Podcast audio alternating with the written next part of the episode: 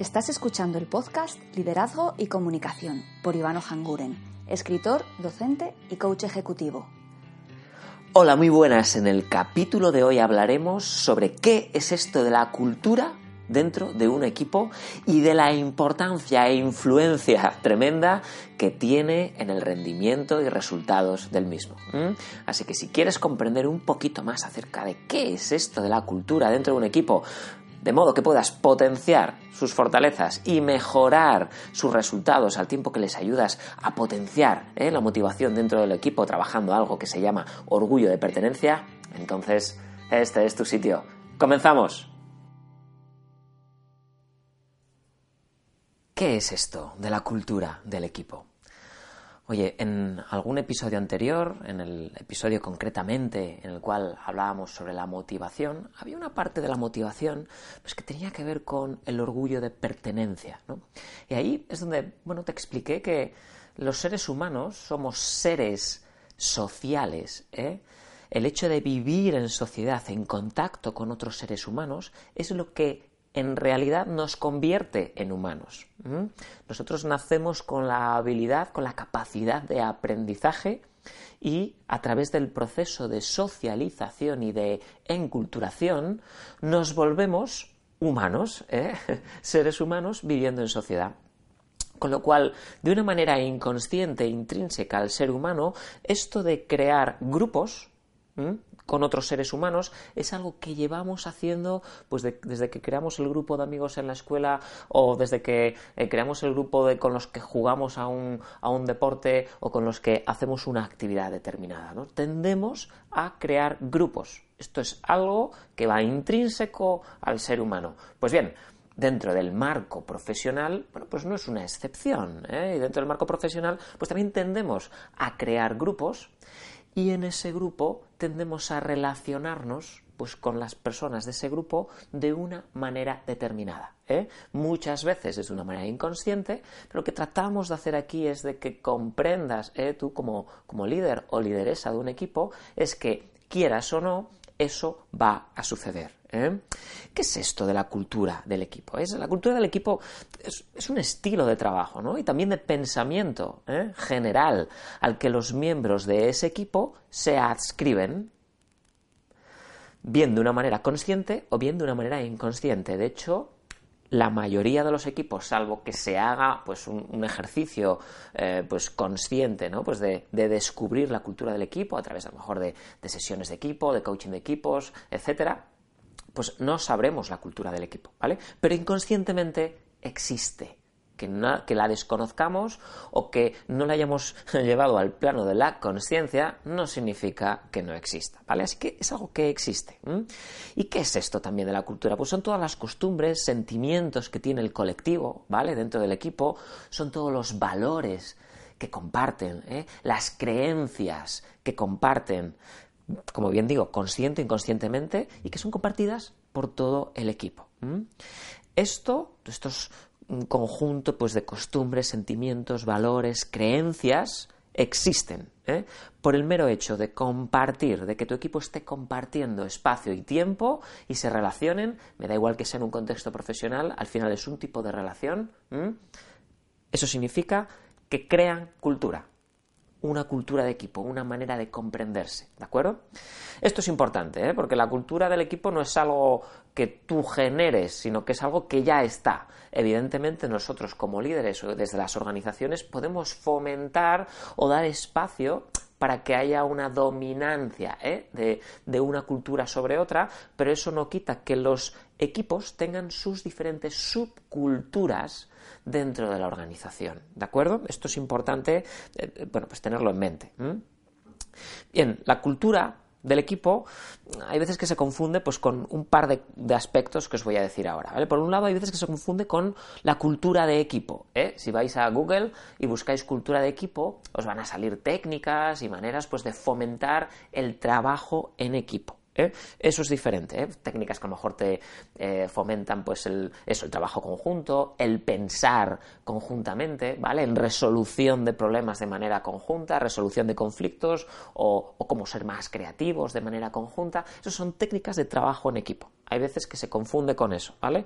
La cultura de equipo es lo que os acabo de decir, es ese, conjunto de presuposiciones, creencias, valores, ¿eh? sentimientos que nos hacen sentir que estamos dentro de este equipo. ¿eh? Es diferente a herramientas concretas para trabajar en equipo, ¿de acuerdo?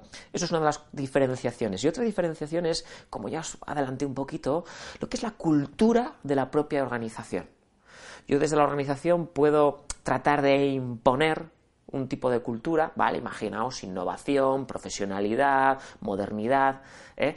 Bien, eso está bien, la cuestión es que yo dentro de una organización puedo tener diferentes equipos de trabajo que, a su vez pueden asumir o no la cultura de la empresa y tener su propia subcultura pues con sus partes claramente diferenciadas. ¿eh? Entonces, no confundir la cultura de la organización, ¿eh? os sonará esto de la misión, visión, valores dentro de una organización, eso es una cosa, y otra cosa es, dentro de lo que es mi organización tengo varios equipos y este equipo del que yo soy líder ¿Qué cultura de equipo tienen eh?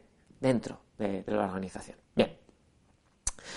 Importante, la cultura del equipo es algo que se crea una vez que el equipo está formado. Es decir, es necesario que haya un proceso pues, de contacto, ¿no? de intercambio, de socialización dentro del equipo. ¿eh? Eh, eh, esto es importante y, esa cultura del equipo que se crea pues depende de varios aspectos, ¿no? puede depender pues del carácter de los miembros del equipo, de la trayectoria de los miembros del equipo, también del contexto en el cual yo trabajo con esa persona, es contexto social, por ejemplo, no es lo mismo trabajar a lo mejor para una fundación que ayuda a la inserción laboral a personas que están en exclusión social que a lo mejor pues una fábrica pues, que construye minas antipersona ¿eh? o tanques. ¿Me explico? Entonces, el contexto también marca un poquito la cultura, ¿no? O más que marca, influye. También la propia organización. ¿Qué tipo de organización es? ¿Es una organización que deja mucho espacio para que se creen subculturas? ¿Es una organización pues, que tiene una cultura eh, de empresa muy fuerte? ¿Vale? Como puede ser, qué sé yo, Coca-Cola eh, o Nike o son, son, son, empresas que tienen una imagen, eh, o Amazon, son, son, empresas que tienen una, una imagen de, de, cómo ellos se ven a sí mismos y la pasan a sus trabajadores de una manera muy potente. Bueno, bien, eso también influye en la subcultura que se va a crear, se va a crear eh, perdón, dentro de, del equipo que, que, tú lideras, ¿no? Eh, también del trabajo que tengan que hacer. No es lo mismo un equipo que sea, pues a lo mejor más de comerciales, un equipo que sea de, producción, un equipo que sean de, de desarrolladores software, por ejemplo, o un equipo que tenga que tratar mucho con cliente, eh, un equipo que se encargue, pues, de a lo mejor de, técnicas, pues, de relajación. No es lo mismo que yo tenga un equipo que haga yoga, pilates, tai chi ¿eh? y mindfulness que fue un equipo pues, que, es, mm, hace venta a puerta fría ¿eh? y tenga que tener pues, mucho conocimiento, mejor de, neuroventas, de, empatía, etcétera. Entonces, cada, el tipo de trabajo también va a influir en, el, en, la cultura del equipo que se crea, ¿no? Bien, esto, esto es importante, ¿por qué? Porque, como, como, como eh, estoy comentando, es algo que surge y que depende de muchos factores, ¿eh? con lo cual tampoco es algo que nosotros tengamos control absoluto sobre él. Es algo que dependiendo de un montón de circunstancias, cuando esas personas se ponen a trabajar juntas, es cuando de manera inconsciente pues definen esos sentimientos colectivos, esas creencias, esos valores que van a crear esa cultura de equipo, ¿vale? ¿Por qué es importante eh? la, cultura eh, dentro del equipo? ¿Por qué es importante? Pues porque influye influye muchísimo al equipo como algo general, pero también influye muchísimo al trabajador, ¿eh? desde un punto de vista pues, particular. ¿Cómo influye al trabajador? Bueno, pues en el modo de relacionarse con los demás, incluso en el modo de trabajar. ¿Qué pasa si yo tengo, imaginaos que yo estoy en un equipo, esto es habitual, ¿no? Y cuando trabajamos la cultura dentro del equipo, pues hay veces que surge algo que, se llama ambiente familiar. Bien, eso es algo que define al equipo, que el equipo se siente a gusto, tengo un ambiente familiar. Ojo, esto es un ejemplo, no siempre es esto, porque hay veces que hay que no surge nada de ambiente familiar dentro de la cultura del equipo, pero sí surge algo, pues por ejemplo, eh, resolución de problemas ¿eh? o competencia individual. Hay veces que surgen estas cosas. Fijaos que no se trata de que sea mejor un tipo de cultura u otro tipo de cultura, ¿eh? Esto es importante. Oye, Iván, ¿cuál es la mejor cultura que yo puedo tener en mi equipo? Pregunta equivocada. No existen culturas mejores ni peores. Lo que veremos es que lo importante es saber por dónde por dónde va el equipo, ¿eh? cómo le gusta bailar al equipo para utilizar eso como palanca para luego fortalecer otras áreas, ¿de acuerdo? Entonces, claro, si yo tengo uh, un, tipo de manera de relacionarme porque me gusta el ambiente familiar de mi equipo y tengo otro que es me gusta ser resolutivo y tengo una competencia individual muy fuerte, pues claro, la manera de de, tomar decisiones será diferente, ¿no? Porque a lo mejor si estoy en un ambiente familiar, a lo mejor si tengo un problema, rápidamente voy a acudir a un compañero a lo mejor para pedir, eh, para pedir ayuda o para pedir eh, opinión, pero si sin embargo tengo una, una, cultura muy fuerte de resolver los problemas individuales, bueno, pues acudir a otro será, no será la primera o la segunda opción, sino que será la cuarta o la quinta. Sin embargo, si yo tengo un ambiente familiar, a lo mejor es la segunda opción o la primera opción. Si veo que no lo puedo resolver, o si ya sé de manera categórica que hay un compañero que lo ha resuelto antes, pues a lo mejor directamente le voy a preguntar. Y está bien visto, se espera que se haga eso. Incluso si alguien se está enfrascando, si yo tengo una cultura pues de ambiente familiar muy potente y alguien se está enfrascando en un problema porque lo quiere resolver él, pues será raro para el resto. Oye, pero si aquí estamos los demás, ¿por qué no preguntas? Claro, hay la cultura de equipo influye en el modo de trabajar. ¿eh? Claro, y algo interesante que hace la cultura es que pone límites. El ejemplo que os acabo de poner Claro, si alguien, si yo tengo una cultura, pues eso, de, trabajo familiar, de, que somos una gran familia, de compañerismo, y resulta que alguien se ha obcecado en resolver un problema por sí mismo, pues puede ser raro, ¿no? La gente puede mirarle y decir, pero ¿tú estás en el mismo equipo que el resto? ¿Por qué razones te llevan a, no pedirme mm, opinión sobre esto? Si yo estoy, yo lo he dicho cien veces, y lo sabes además, ¿no? Puede que no se comprenda. Entonces, ¿qué sucede? Que la cultura de equipo crea una especie de capa invisible a través de la cual los miembros del equipo saben cuándo están dentro del equipo y cuándo están fuera. Esto es importante, como veremos, porque lo que hace es fomentar lo que se llama el orgullo de pertenencia, ¿vale? Bien, claro, ¿qué pasa? Cuando yo me salgo de esas líneas, pues pueden surgir disfunciones. ¿eh? O imaginaos que yo tengo, pues eso, dentro de un equipo, pues hay, un, hay algo pues que es importante para, el equipo, que es el respeto. Y ellos, imaginaos que, que entienden el respeto, pues, por ejemplo, respetar horarios. ¿Y qué pasa si alguien de una manera reincidente llega tarde a las reuniones o se presenta tarde en su puesto de trabajo? El resto de los miembros del equipo van a decir, uy, estás fuera del equipo no, estás honrando algo importante para nosotros que es respetarnos a través de cumplir horarios, por ejemplo, ¿no? Esto es un ejemplo. Entonces, ¿qué pasa? Que, que, el hecho, la cultura incluso hace que haya disfunciones dentro del equipo cuando alguien se salta esas leyes que no están escritas a la torera. ¿eh? ¿De acuerdo? Luego, al final, perdón, al final lo que hace la cultura del equipo es, oye, marca una especie de, tren de pensamiento, incluso de comportamiento dentro del equipo. ¿eh? Oye, pensad, por ejemplo, para, para, que os podáis, para que podáis llevaros, llevaros esto puesto. ¿eh? Pensad, por ejemplo, en diferentes equipos que tengáis en el mundo profesional o que hayáis tenido. ¿eh? Si habéis trabajado en varias organizaciones, pensad en diferentes equipos de trabajo en los que hayáis trabajado. Pero no solamente penséis en equipos de trabajo a nivel profesional, sino pensad en otros equipos en los cuales os relacionáis. Por ejemplo, el grupo pues, de compañeros de la universidad o del barrio o tu cuadrilla de amigos, por ejemplo. O hay personas que tienen un grupo, pues si son hombre de cuñados, ¿no? O, o qué sé yo, o incluso tu propia pareja. Piensa en tu pareja, si es que tienes. O si has tenido varias parejas, piensa en cómo era la relación con tus diferentes parejas, ¿no? O con tu familia, ¿eh? O con el, grupo, a lo mejor si esquías o, haces algún deporte, mm, ese grupo de personas. Y ahora piensa, ¿Te relacionas de la misma manera dentro de cada uno de esos grupos? ¿Te relacionas igual con tu pareja que con el grupo de familia, que con la cuadrilla de amigos de, tu barrio o, de la universidad? Lo que seguramente estés pensando es que no. Es que, claro, dependiendo de con quién esté, hay algo que se presupone que hay que cumplir, aunque no se diga, ¿no? Por ejemplo, yo cuando me junto con, los, con mis eh, amigos del, barrio, hay una especie de camaradería, ¿no? Hay una, hay una manera diferente de relacionarme que cuando me relaciono, pues a lo mejor, pues con, pues con las personas con las que voy a hacer senderismo. Por ejemplo, la relación es diferente, más allá de que haya más o menos, eh, bueno, pues eh, nos conozcamos más o menos, ¿no?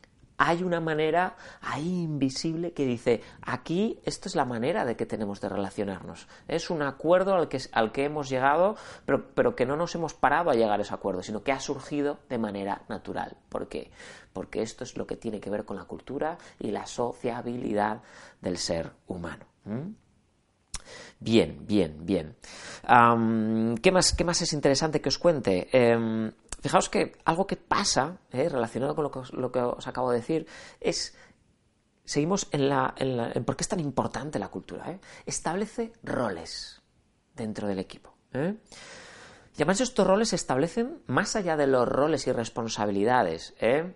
que tú como líder puedes poner dentro de un puesto de trabajo ¿ok? Vale, tu responsabilidad es hacerte cargo de que cuando salga una nueva versión, por ejemplo, de este producto, pues lo pases por la fase de testeo de manera que llegue al mercado mm, pues en plenas condiciones, ¿vale? Eso es una eso es tu responsabilidad. Pero cuando hablamos de roles, también hablamos de roles un poquito más a nivel pues de comportamiento, ¿eh? Son roles que de una manera natural cada uno va a adoptar. ¿eh? Eh, no voy a entrar en ello, pero por ejemplo podéis eh, investigar sobre el modelo DISC de Maxson, por ejemplo, donde ahí él establece pues, cuatro roles en, base a tu nivel de introversión y de extroversión, por ejemplo, ¿no? O si eres una persona pues más racional o, o, si sin embargo es una persona pues más sentimental, ¿no? Y más efusiva. Entonces, diferentes grados, si tú eres una persona más introvertida, más extrovertida, o si eres más concienzudo, o si, o si te gusta pasar a la acción más rápidamente, pues va a crear pues diferentes roles dentro del equipo, ¿no? Gente pues, pues más decidida, gente más sociable, a lo mejor más persuasiva, gente un poquito más lógica o precisa, eh, gente que a lo mejor le interesa más pues el, el, sostener a otros, ¿no? Gente más calmada, que es más cuidadosa con los demás. Así que crea diferentes maneras, diferentes roles, ¿eh? incluso pensar, ¿no? ¿Qué rol tienes cuando estás con tu pareja? ¿Qué rol tienes cuando estás con tu familia? ¿Qué rol tienes cuando estás, eh, pues a lo mejor con ese equipo, eh, con esas personas con las que practicas algún deporte? ¿O qué rol tienes cuando estás con tus compañeros? Esto es algo que de nuevo digo que es importante, es inconsciente, ¿de acuerdo? Bien, por todo esto es tan importante, pero todavía hay más cosas importantes, ¿no? Porque es importante la cultura del equipo y, tú como líder saber cuál es, ¿eh? pues porque ayuda a algo que te adelanté en la intro y es que trabaja una parte motivacional muy importante que es la relacionada con el orgullo de pertenencia. ¿Eh?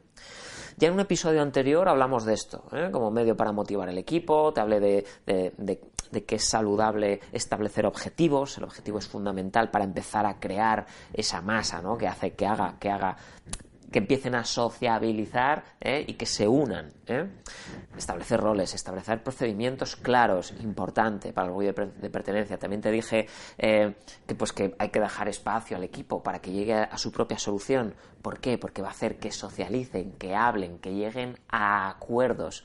Esto favorece el orgullo de pertenencia y también pues, que se cree cultura de equipo, ¿no? Y también eh, te hablé pues, de, crear un ambiente seguro para que ellos puedan tomar decisiones, para que sean autónomos, porque el equipo se crea cuando el equipo trabaja, no cuando tú solamente das órdenes, ¿de acuerdo? Bueno, pues la cultura de equipo es importante conocerla. ¿Por qué? Porque cuando la conoces, la fomentas y la respetas, esto es importante, la fomentas y la respetas, entonces el orgullo de pertenencia se dispara lo llevamos a otro nivel. Lo llevamos a otro nivel y esto es fundamental, sobre todo cuando trabajamos en organizaciones, el orgullo de pertenencia, ¿vale? O sea que fijaos si es importante conocer la cultura. Al final os voy a dar un par de estrategias para conocerla, ¿de acuerdo? Y algo importante que también hace el orgullo de pertenencia es ayuda a la vertebración ¿eh? y a la cohesión del equipo. Bueno, pues, tiene todo el sentido del mundo, ¿no? y la cohesión, además, y la, vertebración, pues es fundamental, ¿no? Eh, si queremos conseguir, pues lo máximo, el máximo rendimiento de, de ellos, de ellas, ¿no? En realidad, la vertebración de un equipo es una fase previa y fundamental a lo que a lo mejor habéis escuchado que se llama los equipos de alto rendimiento. ¿eh? Al final, un equipo de alto rendimiento es un equipo que tiene una cultura del equipo consciente, muy clara, respetada y fomentada. Más allá de tener un objetivo claro, responsabilidades claras, bla, bla, bla, y todo lo que, lo que os estoy comentando. ¿eh?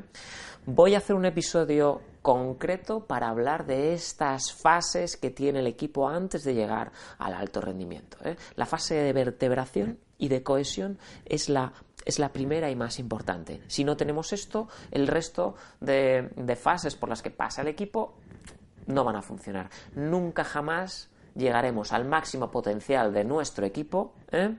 si no conseguimos que se vertebre y se cohesione adecuadamente. Y aquí la cultura del equipo tiene un papel fundamental. ¿Por qué? Porque una vez que yo tengo el equipo cohesionado, es algo que va a suceder y siempre sucede, es que va a haber disfunciones, va a haber conflictos. Entonces, si yo parto de unos buenos cimientos, los conflictos me van a ayudar incluso a fortalecer el equipo para que pueda alcanzar el máximo rendimiento o el alto rendimiento que, que se llama por ahí, ¿vale? Pero si no tengo el equipo bien cohesionado, cuando empiecen a llegar las disfunciones, los conflictos, los problemas, entonces lo que va a suceder es todo lo contrario.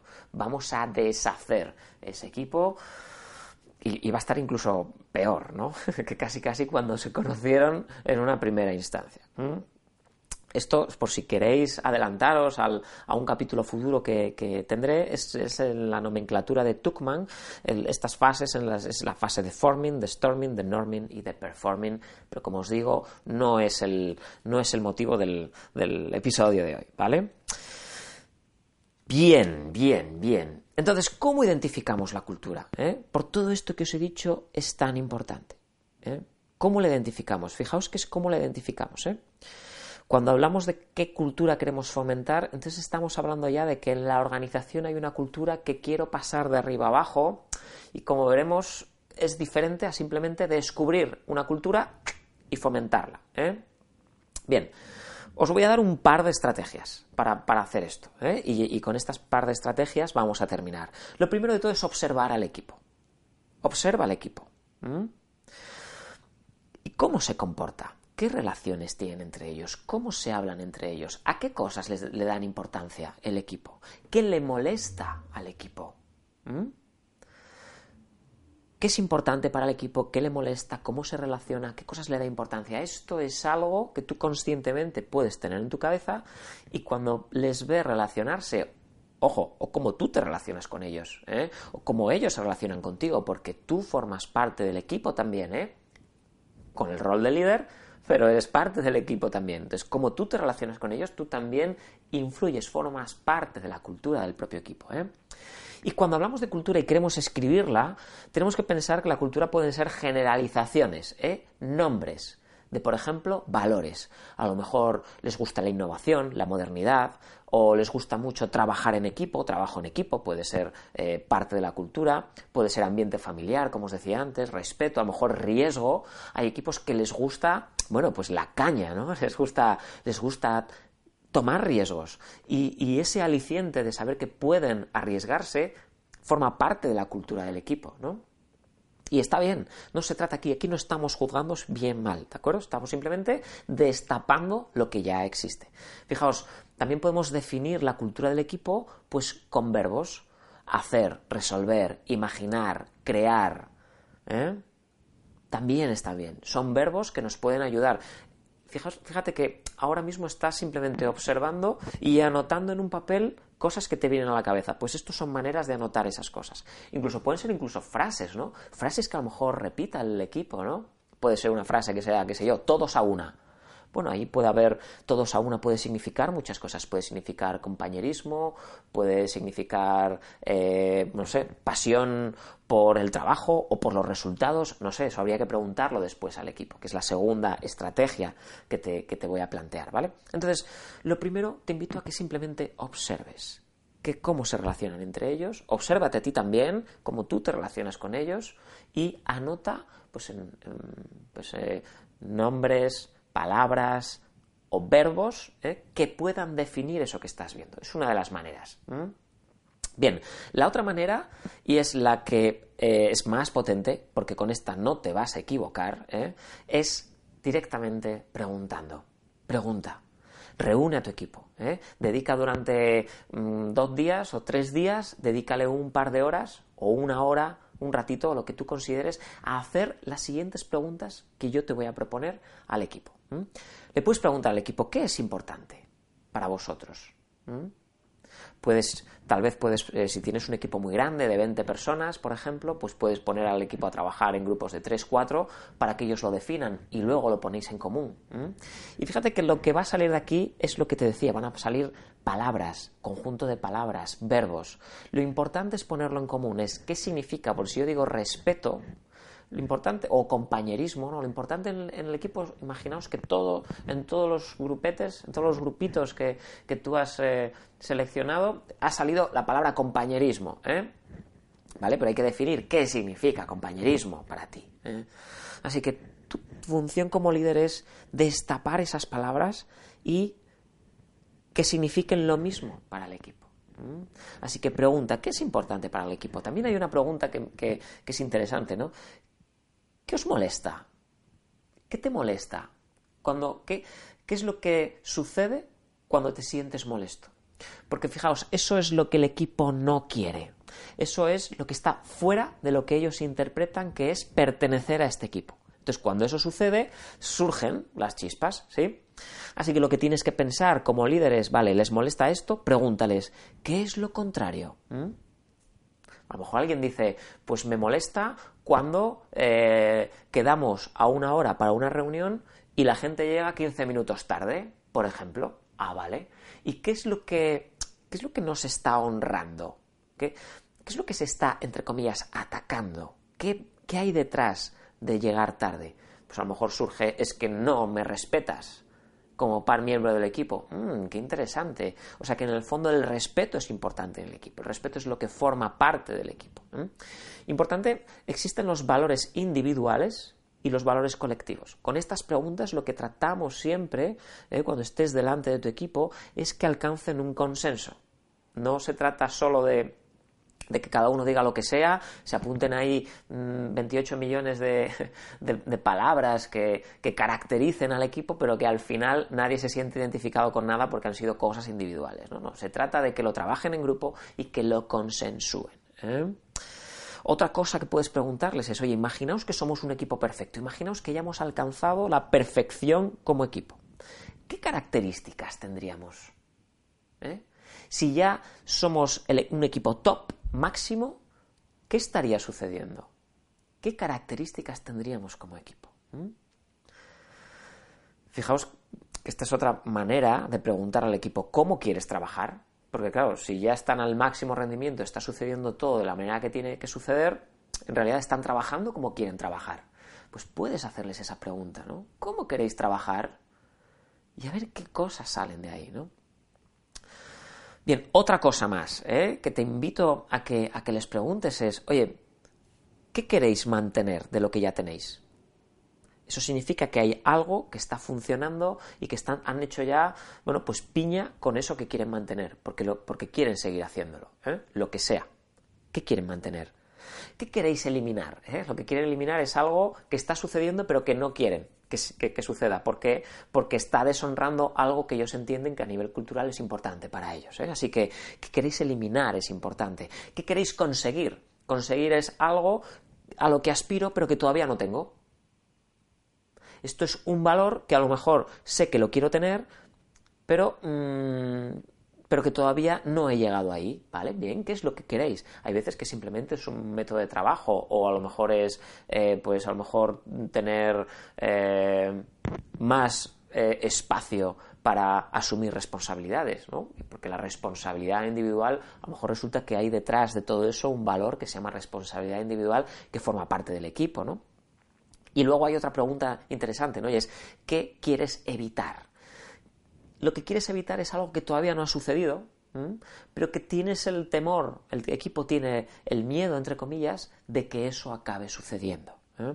A lo mejor eh, yo tengo un equipo donde yo tengo un valor muy fuerte que es el orden o la coordinación apropiada, pero estoy viendo que como no nos pongamos las pilas podemos llegar al desorden. Entonces lo que quiero evitar es el desorden. Entonces esto es importante porque nos da ideas también de qué es lo contrario a eso y eso es un valor o forma parte de la cultura del equipo, de nuestro equipo. ¿eh? Bien. Así que te invito ¿eh? a que le dediques una horita durante una semana a tu equipo y, le hagas estas preguntas, ¿eh? qué es importante para ellos, qué les molesta y para definir qué es lo contrario a eso que les molesta. ¿eh? Y que se imaginen que ya son un equipo perfecto. Entonces, oye, ¿qué características tendrían? ¿Cómo están trabajando? ¿Qué quieren mantener, eliminar, conseguir y evitar? Y con todo esto, tú vas a tener una lista de ideas maravillosa con la que comprender mejor a tu equipo. ¿eh? Esto es fundamental porque, porque una vez que ponemos encima de la mesa las cosas que nos definen, las cosas que hacen que nos sintamos parte de lo mismo, es decir, una vez que el equipo es consciente de su propia cultura, entonces tú como líder podrás tomar mejores decisiones y ellos sabrán mejor a qué atenerse de una manera más consciente. ¿eh? La cultura se trata de utilizarlo pues, como palanca para mejorar el rendimiento del equipo. ¿eh? Imagínate, por ejemplo, que, salen palabras, cuando yo hago todas estas preguntas al equipo, salen palabras pues como, qué sé yo, profesionalidad, trabajo, eh, competencia individual, expertise. Imaginaos que salen todo ese tipo de palabras. ¡Wow, wow! ¿Qué significa? Significa que eso es algo que el equipo valora. Entonces yo puedo decir, ah, vale, pues a lo mejor puedo planificarles formación interna o les doy muchas oportunidades para que puedan crecer y mejorar sus competencias, porque eso es algo que el equipo valora mucho y es lo que utiliza como palanca para obtener mejores resultados, incluso para relacionarse mejor, aunque no hayan salido pues muchos, eh, mucha cultura, pues a lo mejor de, de, relación de equipo, pues de compañerismo o de ambiente familiar, etcétera, ¿no? Pero imaginaos que salen otro tipo de, palabras y salen otras palabras del equipo, pues como buen ambiente, eh, compañerismo, eh, familia. Imaginaos que salen estas palabras. Bueno, ¿qué significa? Que yo puedo potenciar eso, ¿eh? pues a lo mejor estableciendo pues momentos al día en los cuales pues permito que ellos tengan una relación pues más distendida o a lo mejor organizo pues afterworks no y a lo mejor lo que organizo es, eh, pues alguna serie de em, bueno pues de eventos eh, fuera del trabajo como pueden ser a lo mejor pues no sé catas de quesos, no sé, eventos en los cuales ellos puedan continuar con ese, esa fase de socialización incluso fuera del trabajo. ¿Por qué? Porque lo que sucede ahí fuera de manera positiva va a repercutir de manera positiva en, dentro del ambiente laboral. ¿vale? Estos son ideas.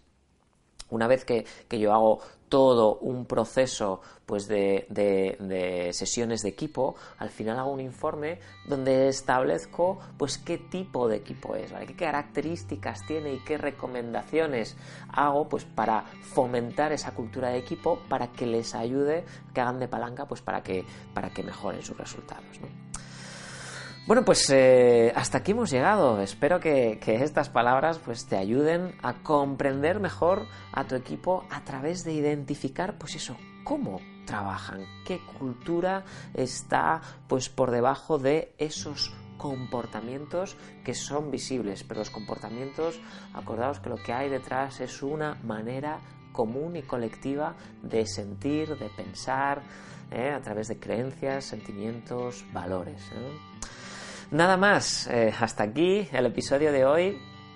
Te invito como siempre a que si sientes que esto eh, te ha ayudado y puede ayudar a personas a tu alrededor, pues te invito a que lo compartas. ¿eh? Recuerda, mi nombre es Ivano Hanguren y esto se llama Liderazgo y Comunicación. Nos vemos en el próximo episodio.